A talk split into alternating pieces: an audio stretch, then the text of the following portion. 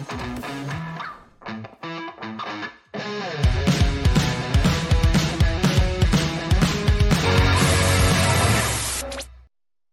still haven't learned how useless masks are. Really? Fast food secrets, more gross stuff, and Cleopatra has been found. All that and more. Welcome to the Jay Sheldon Show. Happy Monday. It is hot again. It's, you know, it's not hot. It's humid. And I know the old thing, oh, it's not the heat, it's the humidity. Here in Malaysia, of course, it's hot. That's just what it is.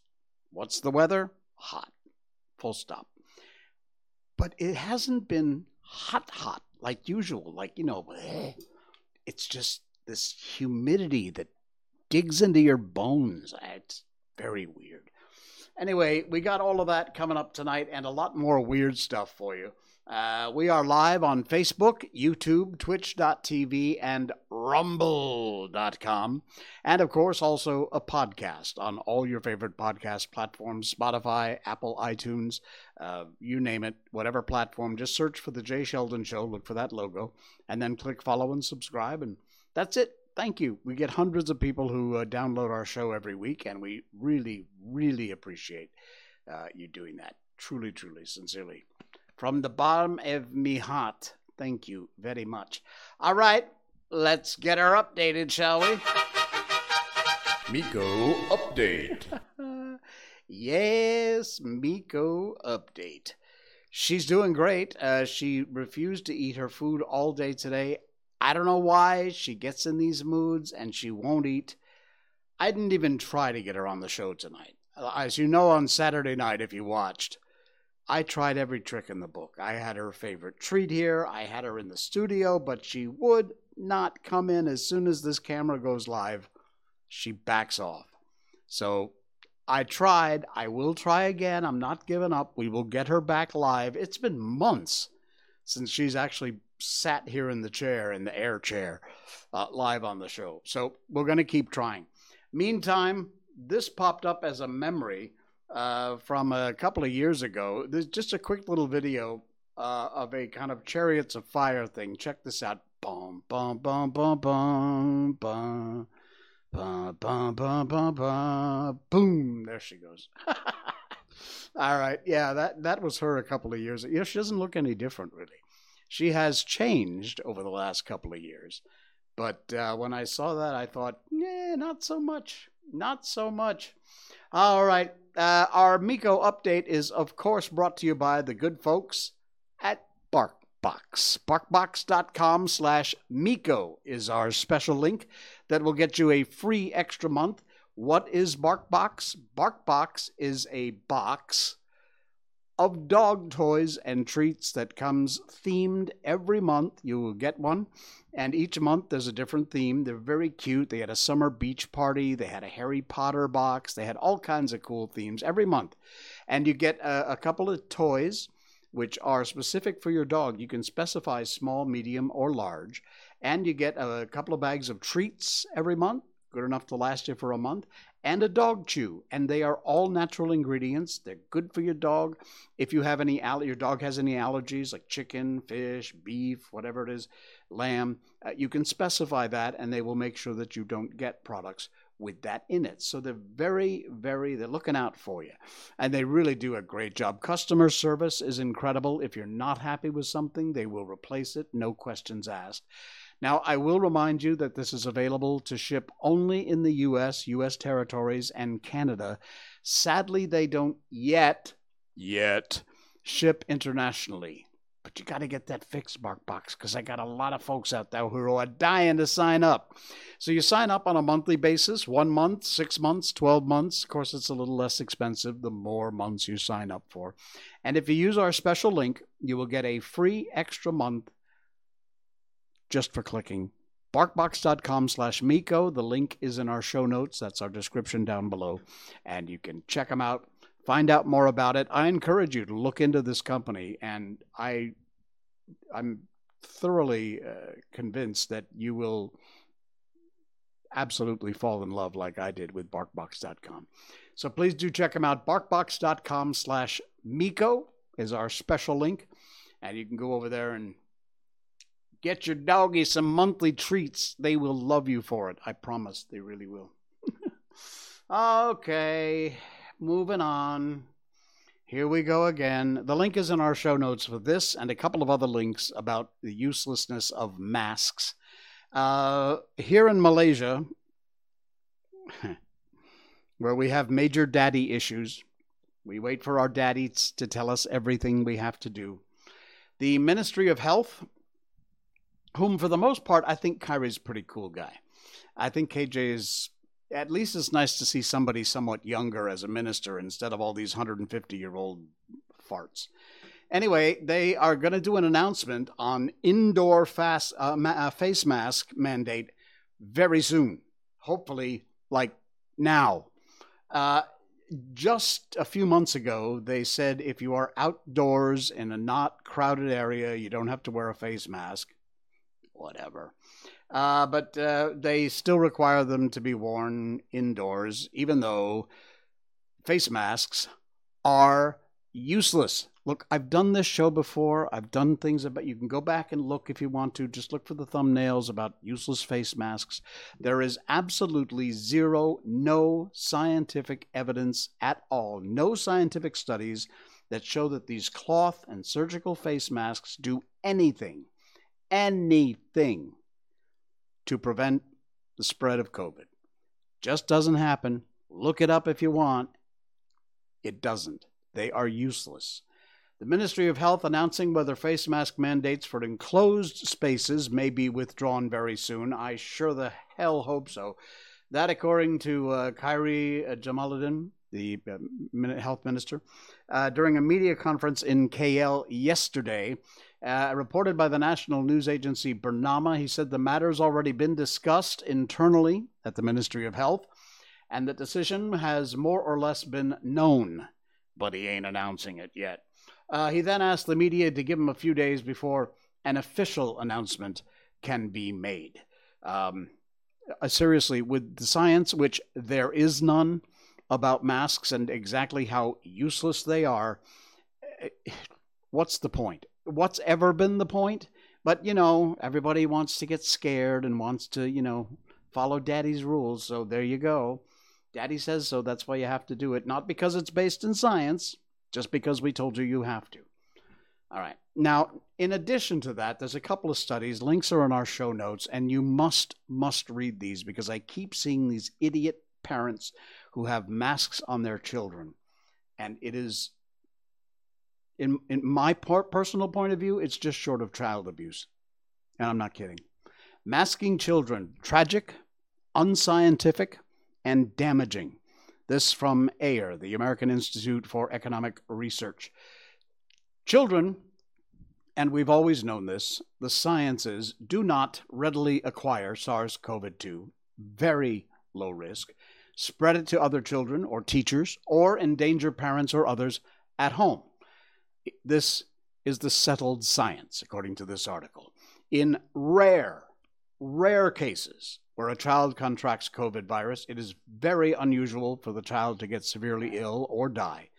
Masking can do positive harm to children, as it can to some adults. The cost benefit, uh, benefit analysis entirely different for adults and children, particularly younger children. When our children are growing up, when they're born, their formative years, they rely on the entire face to learn to speak. There have been studies done, and you can look this up too if you like, just search engine yourself to death out there, that children have been affected because the parents keep using these stupid, useless masks and the kids are slowing down in their ability, their cognitive abilities, their abilities to understand, their abilities to form language. COVID rules, here's another article, links in our show notes from the Daily Mail in the UK, blame for 23% dive in young children's development. 23%. That's a lot. Disturbing study shows scores in three key cognitive tests slumped between 2018 and 2021 with face mask rules among the possible culprits. So that's why I say, please, Ministry of Health.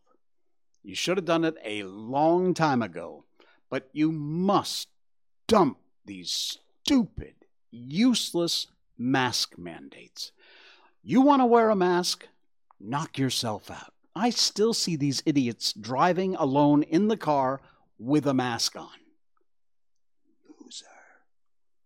You want to wear a mask? Wear five masks. I don't give a crap. You want to believe they're helping in some way? They're not. Go ahead. You do you. But don't make the rest of us who have some intelligence and are able to read scientific studies be forced to do something that is completely, completely useless. We'll let you know. All right. Think I went off enough on that, don't you? you know what else is useless? Fast food is useless. Oh man, you're not going to believe this one. You are not going to believe this one. Go to the link in our show notes if you want to check out the article. It's from pupabc.com. I don't know. Secrets from the fast food industry. What was your favorite fast food meal as a kid? A lot of people say McDonald's. I, I frankly prefer Burger King. I eat fast food. I know I shouldn't, but I do. Nuggets, maybe? Cheeseburger and fries with a shake? The first date I ever went on, we had McDonald's. Hamburgers, fries, and strawberry milkshakes. Mm. Anyway, take a deep breath, wipe your face, and get ready for people to spill the sweet tea about our favorite roadside eateries this is on some of these stories. I'm not going to cover them all. I'm just going to cover a few. But you got to check this out. Check out the article because there's a ton of them in here. Former fast food employees, please stop ordering fries with salt only to ask for a salt packet. If you want fresh fries, just ask for them. I worked at Pizza Hut. Oh, no, not Pizza Hut, a pizza place that was infested with roaches, especially in the room where we'd receive the dough to sit, you know, let it rise. We'd also find roaches in the ice maker. Man, this is so gross. You, uh, I also eat Subway once in a while. I kind of like Subway actually. Um, you think Subway is healthy? They like to market it that way. Well, guess what? Not so much. Their bread you know, they've got all these great uh, Italian Parmesan cheese, whole wheat. Their bread in Ireland is not legally considered bread. Not kidding. You know why? Because of the amount of sugar in it. They put so much sugar in the bread at Subway that in Ireland it cannot legally be called bread. Not kidding. Wow. Uh, yeah, here's one. I remember explaining to my manager that dipping the nozzles in Sprite doesn't clean them. Basic chemistry can be a tough thing to learn. Not everybody is cut out for a career in the sciences, but knowing proper sanitary procedures and the difference between beverages and cleaning products seems like kind of a no brainer. You think they might cover that in the training video.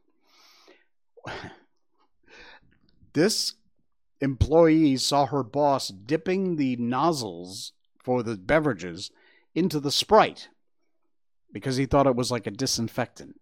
No, it's Sprite. It's acid. Must be acidic. Should be good, right? Yeah. And when you order a glass of water, you'll probably get a lemon wedge in it you might want to ask for no lemon. The tiny fruit slice may spice up tap water a little bit, but it's a bit ickier than you think. You ever thought about who's slicing those lemons and how long they've been sitting out and waiting to throw into a glass? Never order lemons with anything. Ever.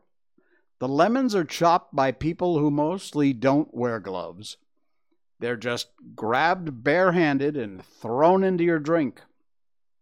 Yee. The list goes on here. The caramel frap with extra caramel makes a can of Coke look like a cup of green tea.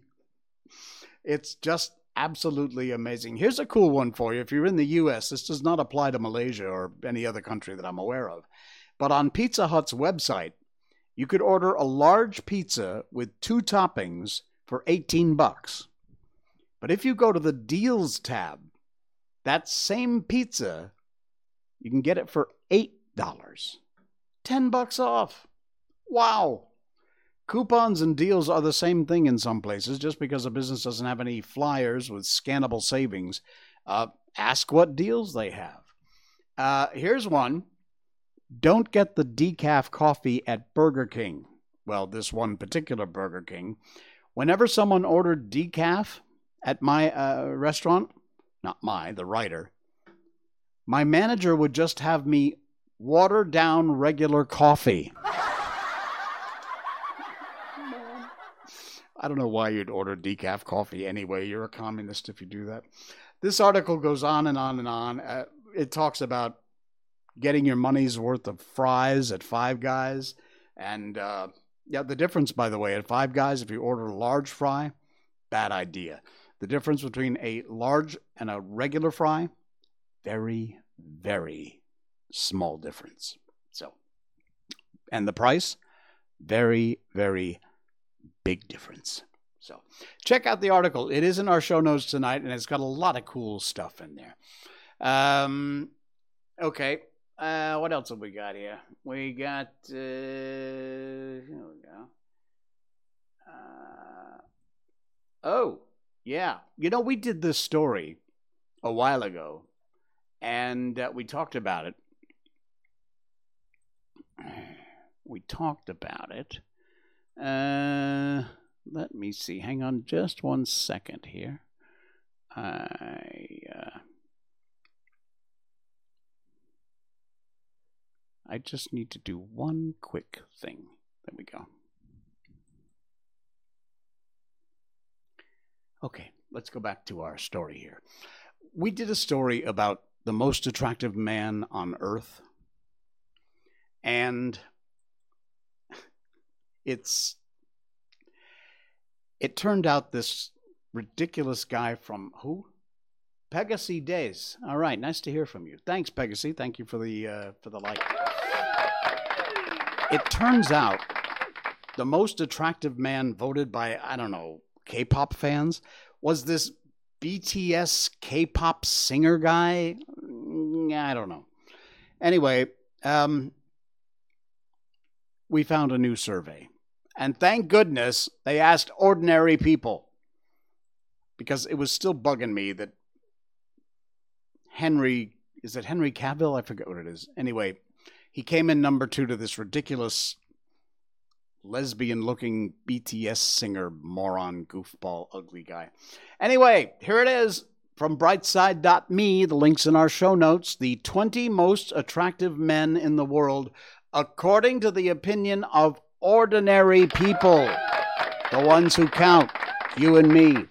Now, sadly, I looked through this list beforehand, and I'm not in there. I, I, I know, shocking, right? Shocking. But I didn't make the list. But here's who did Jensen Ackles is number 20. Tom Hardy, Number 19, number uh, 18, Pierce Brosnan.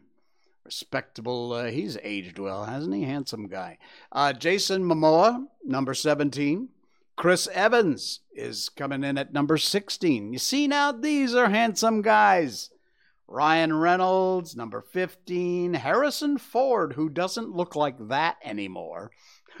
Not by a long shot, but anyway, he came in at number 14. Keanu Reeves. This is such a variety pack, but indeed, all handsome men. At number 13, Hugh Jackman. Even with that nose, they gave him number 12. How about that? Number 11, Sebastian Stan. Look at those eyes. All right, here's the top 10. You ready? Matt Bomer from the White Collar TV series. Number 10. Indeed. Good choice. Jon Hamm, number nine. Number eight, Chris Hemsworth with those baby blues. Uh, Ewan McGregor, number seven. Very different look from the other uh, members of this list. Here's an odd one coming in number six young Marlon Brando. Now, apparently, this is alive or dead because Marlon sadly has passed on. But anyway, Danny DeVito, number five. Remember what I said about you don't have to be good looking to be a star and know how to act and have a huge career? Well, here's one, but he made the list. Number five is in the top five of the most handsome men in the world. Paul Rudd is number four. Number three, Idris Elba.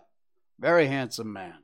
Uh, you know what? I'm not. A, oh, I do know who this is from Game of Thrones. Viggo Mortensen as Aragorn is number two. And here it comes. Drum roll. Number one, the most handsome man in the world according to ordinary people, Henry Cavill. There he is. now, you see, that's a list that actually makes some sense.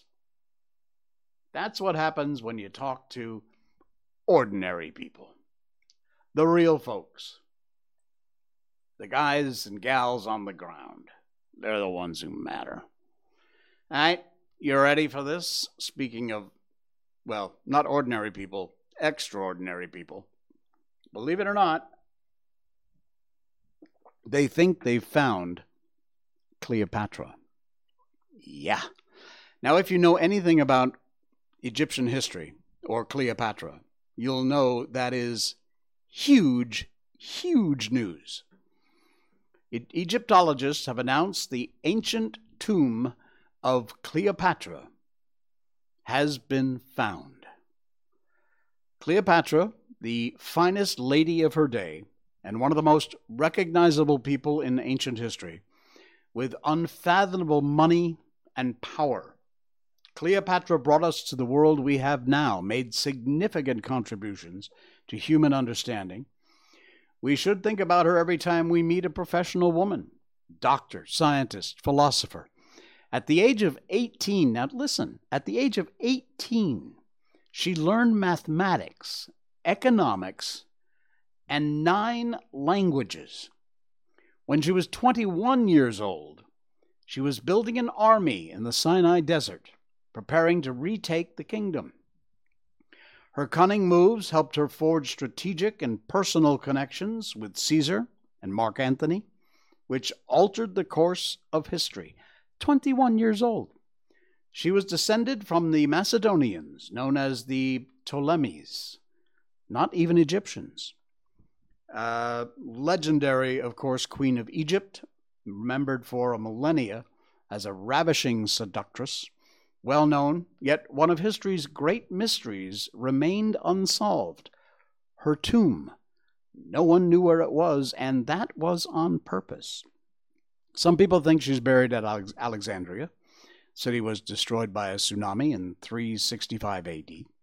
Uh, it was where she was born and reigned from her regal palace. Others assert her last burial place might be about 30 kilometers away in the historic Taposiris Magna Temple, constructed in the Nile Delta by her Ptolemaic forefathers. Anyway, nobody seemed to know the location of the Egyptian queen. It led to a huge amount of mystery, but two high status mummies from people who lived in Cleopatra's reign were found at Taposiris Magna, a temple on the Nile Delta Archaeologists in Egypt are probably close to solving the mystery of her burial. Two high status mummies from the period of Cleopatra just discovered. This sensational find highlights the significance of the necropolis that the most recent discoveries are connected to her. The mummies are in really bad condition. Uh, they were left undisturbed for some 2,000 years while water poured into the tomb, according to The Guardian. Crucial evidence contends that gold leaves were used to wrap the corpses. Wow. For the uninitiated, that luxury was available only to the people who belonged to the highest social classes. Archaeologists believe these two people had a very good chance of having met Cleopatra. There is a video, there is more on this article in our link in our show notes tonight. It is fascinating, but they believe, especially with this discovery of, of these two gold wrapped corpses, that this could well be the tomb of Cleopatra, which has been a mystery forever. She purposely uh, hid her burial space, her, her tomb, didn't want anybody to know where it was. All right, we got a very quick good news thing tonight. It's a uh, it's from Happy Gardens. It's a Facebook post. Links in our show notes. And if you're listening on the podcast, sorry, this one is a pure visual, but it is so cool. This guy David Hampton planted larch trees in the Douglas fir forest. Now, if you don't know, a Douglas fir tree is a pine tree. It's an evergreen tree. So it is always green. Larch trees are not. They turn orangey yellow in the fall and they lose their leaves.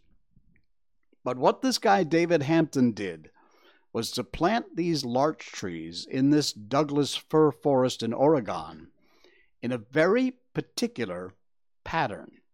Take a look at this. Wow. Check it out. For those of you on the podcast, check out the link in our show notes. He planted the larch trees in such a way that every fall, when the leaves turn orangey yellow, it forms a giant smiley face on the side of the mountain. That's an aerial view, and then the shot down below that is actually the uh, the look across the mountain at this giant smiley face on this. That, that is absolutely incredible. That is so cool. Again, like I said, it's a very quick little good news story, but I saw that I had to share it with you because I just, uh, it was so cool. Links in our show notes if you're on the podcast, you want to check out that, or even if you're watching live or the, checking out the video replay, you can check the link and share it out on your Facebook or Twitter or wherever it might be. By the way, you want to follow me on Twitter, you can do that. It's at It's Jay Sheldon, I T S J Sheldon it's Jay Sheldon. Uh, you can follow me over there, but I'll warn you, I'm an extreme conservative. I'm a crazy ultra MAGA guy, and you may or may not like the things you see on my Twitter. I do a lot of retweeting of uh, all kinds of cool stuff. Mm, yeah. So if you want to really know me with the harness off and the muzzle taken away, which sadly on this show we have to do a little bit of that, but follow my Twitter at it's Jay Sheldon if you like. All right, cool beans. Let's see. We're going to move on to our book. Yes, it's time. We are on the last chapter of Sherlock Holmes. Wow, it seems like this book has gone on forever. Seriously. Uh, we've been doing a chapter at a time, actually, not even a full chapter at a time. We've been doing parts of a chapter. Each chapter is a brand new adventure. And we are down to the final one. It's number 12, and it's called The Adventure of the Copper Beeches. This is a very long adventure, so it's going to take several streams to get through it. Let's get started. To the man who loves art for its own sake, remarked Sherlock Holmes, tossing aside the advertisement sheet of the Daily Telegraph, it is frequently in its least important and lowliest manifestations that the keenest pleasure is to be derived. It is pleasant to me to observe, Watson, that you have so far grasped the truth that in these little records of our cases, which you've been good enough to draw up, and I'm bound to say occasionally to embellish, you've given prominence not so much to the many causes célèbres and sensational trails, uh, trials in which I have figured, but which have given room for those faculties of deduction and of logical synthesis, which I have made my special province. And yet, said I, smiling, I cannot quite hold myself absolved from the charge of sensationalism which has been urged against my records. You've erred, perhaps, he observed, taking up a glowing cinder with the tongs and lighting it with the long cherry wood pipe which was wont to replace his clay when he was in disputatious rather than a meditative mood. You've erred perhaps in attempting to put color and life into each of your statements instead of confining yourself to the task of placing upon record that severe reasoning from cause to effect which is really the only notable feature about the thing. Well, it seems to me that I have done you full justice in the matter, I remarked with some coldness, for I was repelled by the egotism which I had more than once observed to be a strong factor in my friend's singular character. No, it's not selfish, uh, selfishness or conceit, said he, answering as was his wont, and my thoughts rather than my words. If I claim full justice for my art, it is because it's an impersonal thing, a thing beyond myself. Crime is common, logic is rare. Uh, therefore, it's upon the logic rather than upon the crime that you should dwell. You've degraded what should have been a course of lectures into a series of tales. It was a cold morning of the early spring, and we sat after breakfast on either side of a cheery fire in the old room at Baker Street. A thick fog rolled down between the lines of dun colored houses, and the opposing windows loomed like dark, shapeless blurs through the heavy yellow wreaths. Our gas was lit, shone on the white cloth and glimmer of the china and metal. For the table had not been cleared yet, Sherlock Holmes had been silent all morning dipping continuously into the advertisement columns of a succession of papers, until at last, having apparently given up his search, he'd emerged in no very sweet temper to lecture me on my literary shortcomings. At the same time, he remarked after a pause, during which he'd sat puffing at his long pipe and gazing down into the fire. You can hardly be open to a charge of sensationalism, for out of these cases, which you've been so kind as to interest yourself in, a, a fair portion do not treat of crime, in its legal sense, at all. The small matter in which I endeavored to help the King of Bohemia, the singular experience of Miss Mary Sutherland, the problem connected with the man and the twisted lip, and the incident of the noble bachelor, where all matters which are outside the pale of the law but in avoiding the sensational, I fear you may have bordered on the trivial. The end may have been so, I answered, but the methods I hold to have been novel and of interest.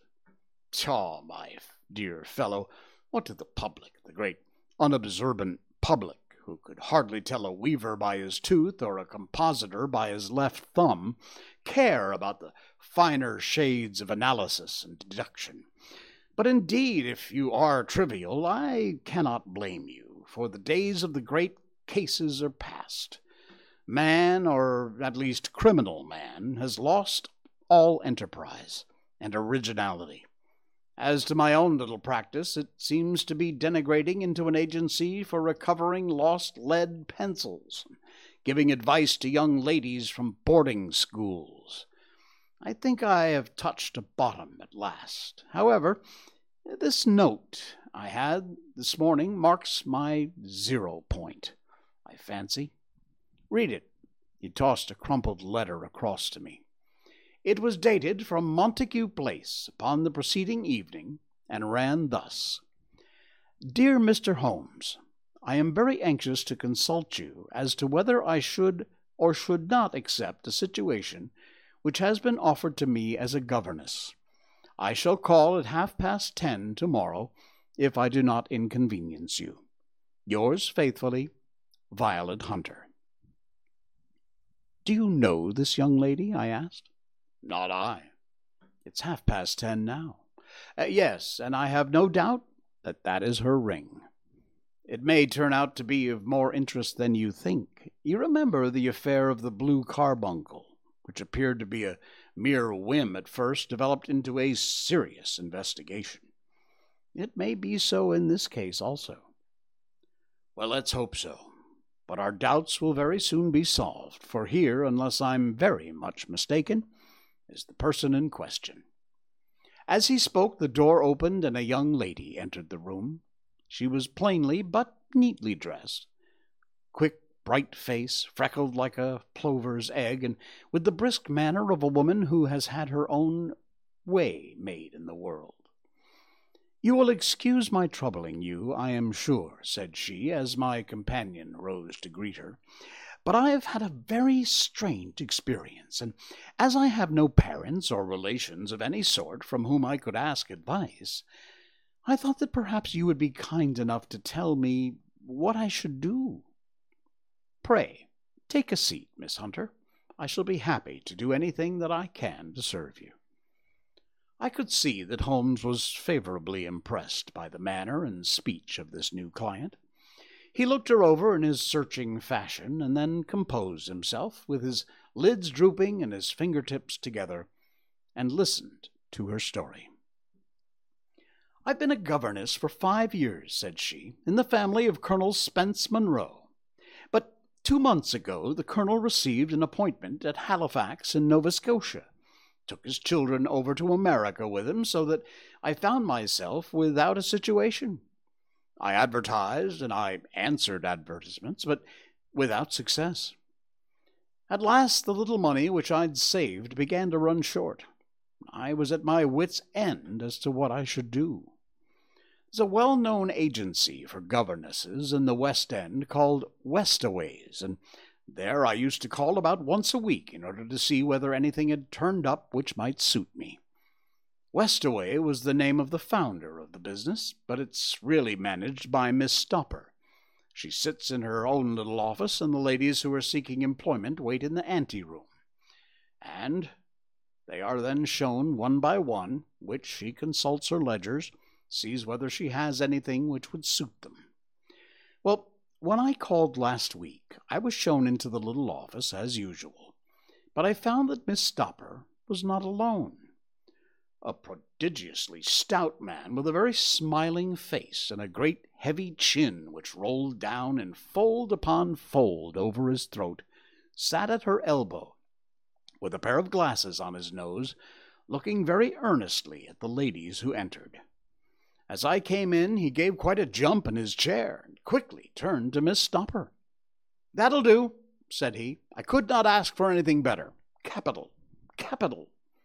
He seemed quite enthusiastic, and rubbed his hands together in a most genial fashion.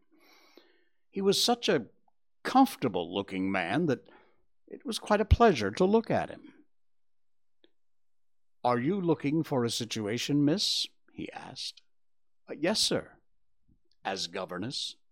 Yes, sir. And what salary do you ask? I had four pounds a month in my last place with Colonel Spence Munro. Oh, tut tut! Sweating, rank sweating, he cried, throwing his fat hands out into the air like a man who is in a boiling passion. How could anyone offer so pitiful a sum to a lady with such attractions and accomplishments? Uh, my accomplishments, sir, may be less than you imagine, said I. A little French, a little German, music, and drawing. Ah, tut tut, he cried. This is all quite beside the question. The point is, have you or have you not the bearing and deportment of a lady? There it is in a nutshell. If you have not, you're not fitted for the rearing of a child who may some day play a considerable part in the history of this country. But if you have, why, then, how could any gentleman ask you to condescend to accept anything under three figures? Your salary with me, madam, would commence at one hundred pounds a year. You may imagine, Mr. Holmes, that to me, destitute as I was, such an offer seemed almost too good to be true.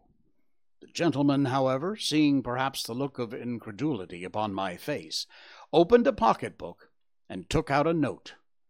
It is also my custom, said he, smiling in the most pleasant fashion until his eyes were just two little shining slits amidst the white creases of his face, to advance to my young ladies half their salary beforehand, so that they may meet any little expenses of their journey and their wardrobe. Well, it seemed to me that I had never met so fascinating and so thoughtful a man. As I was already in debt to my tradesmen, the advance was a great convenience. And yet there was something unnatural about the whole transaction, which made me wish to know a little more before I quite committed myself. May I ask where you live, sir? said I. Hampshire. Charming rural place. Copper Beeches, five miles on the far side of Winchester. It's a most lovely country, my dear young lady, and the dearest old country house. And my duties, sir? I should be glad to know what they would be.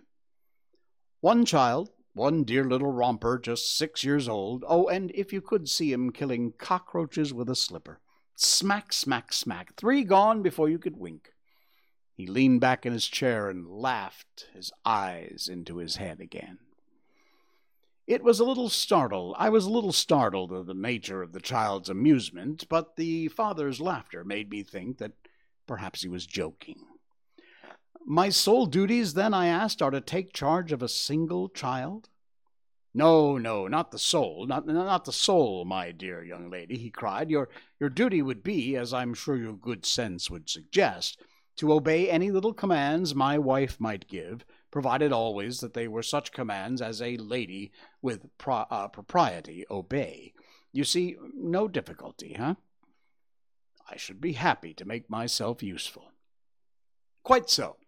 Uh, in dress now, for example, we are fatty people, you know, fatty but kind hearted. If we were to ask, if you were to ask to wear any dress which we might give you, would you not object to our little whim, huh? No, said I, considerably astonished at his words. Or to sit here or sit there, would that be offensive to you? Oh, no. Or to cut your hair quite short before you come to us. I could hardly believe my ears. As you may observe, Mr. Holmes, my hair is somewhat luxuriant and a rather particular tint of chestnut. It's been considered artistic. I could not dream of sacrificing it in this offhand fashion. Oh, I'm afraid uh, that's quite impossible, said I. He'd been watching me eagerly out of his small eyes. I could see a shadow pass over his face as I spoke. I am afraid that's quite essential, said he. It is a little fancy of my wife's, and ladies' fancies, you know, madam, ladies' fancies must be consulted. Uh, and so you won't cut your hair? No, sir. I really could not, I answered firmly. Ah, very well. Then that seems quite settled as the matter. It's a pity, because in other aspects you would have really done very nicely.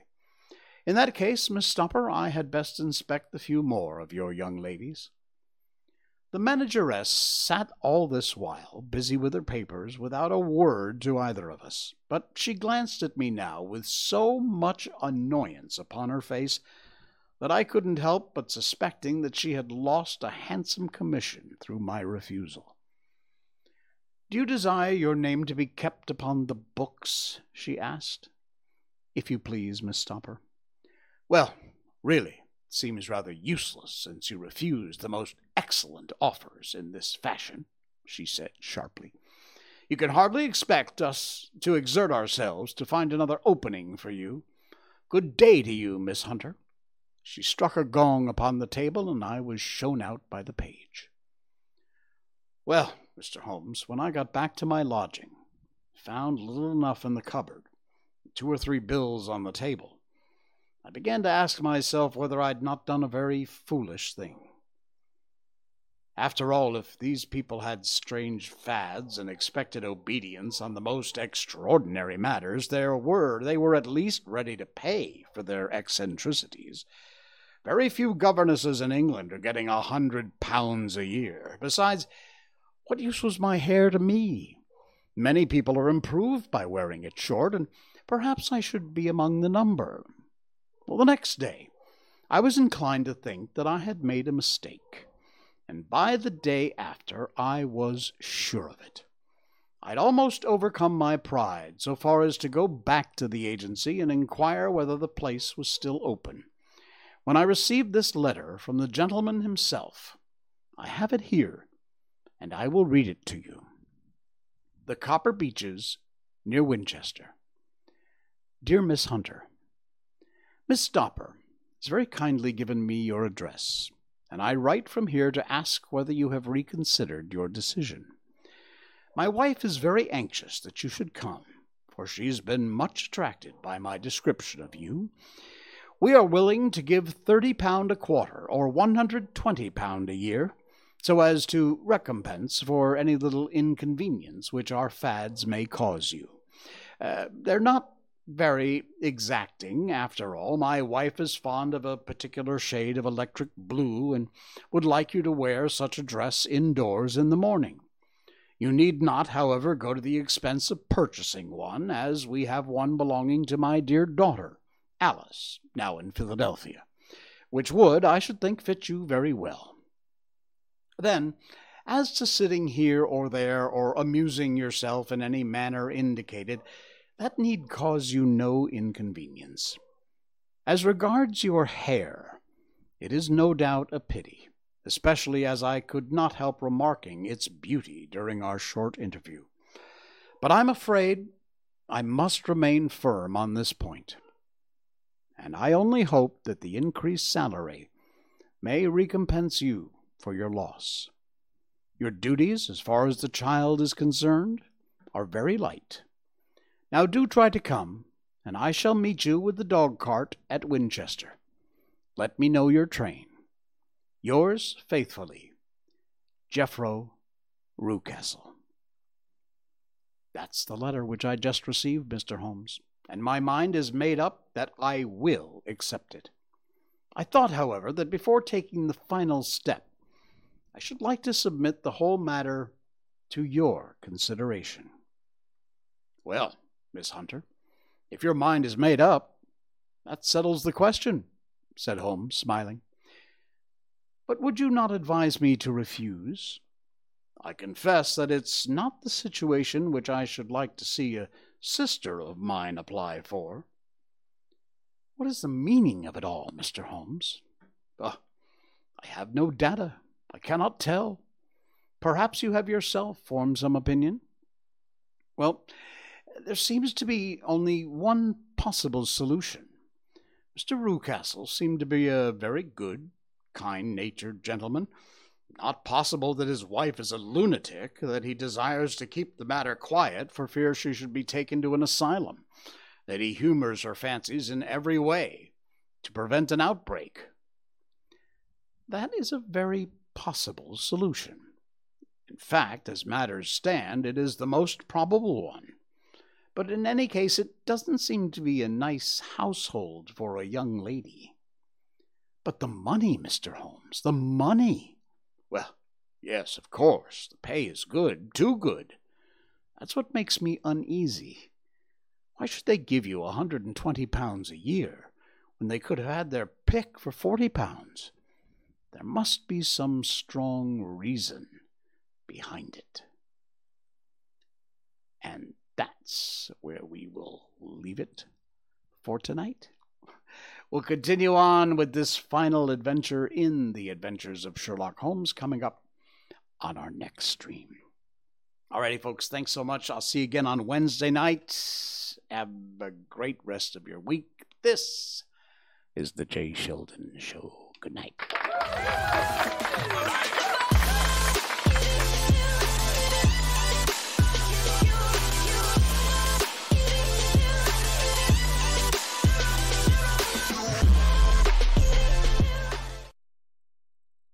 not.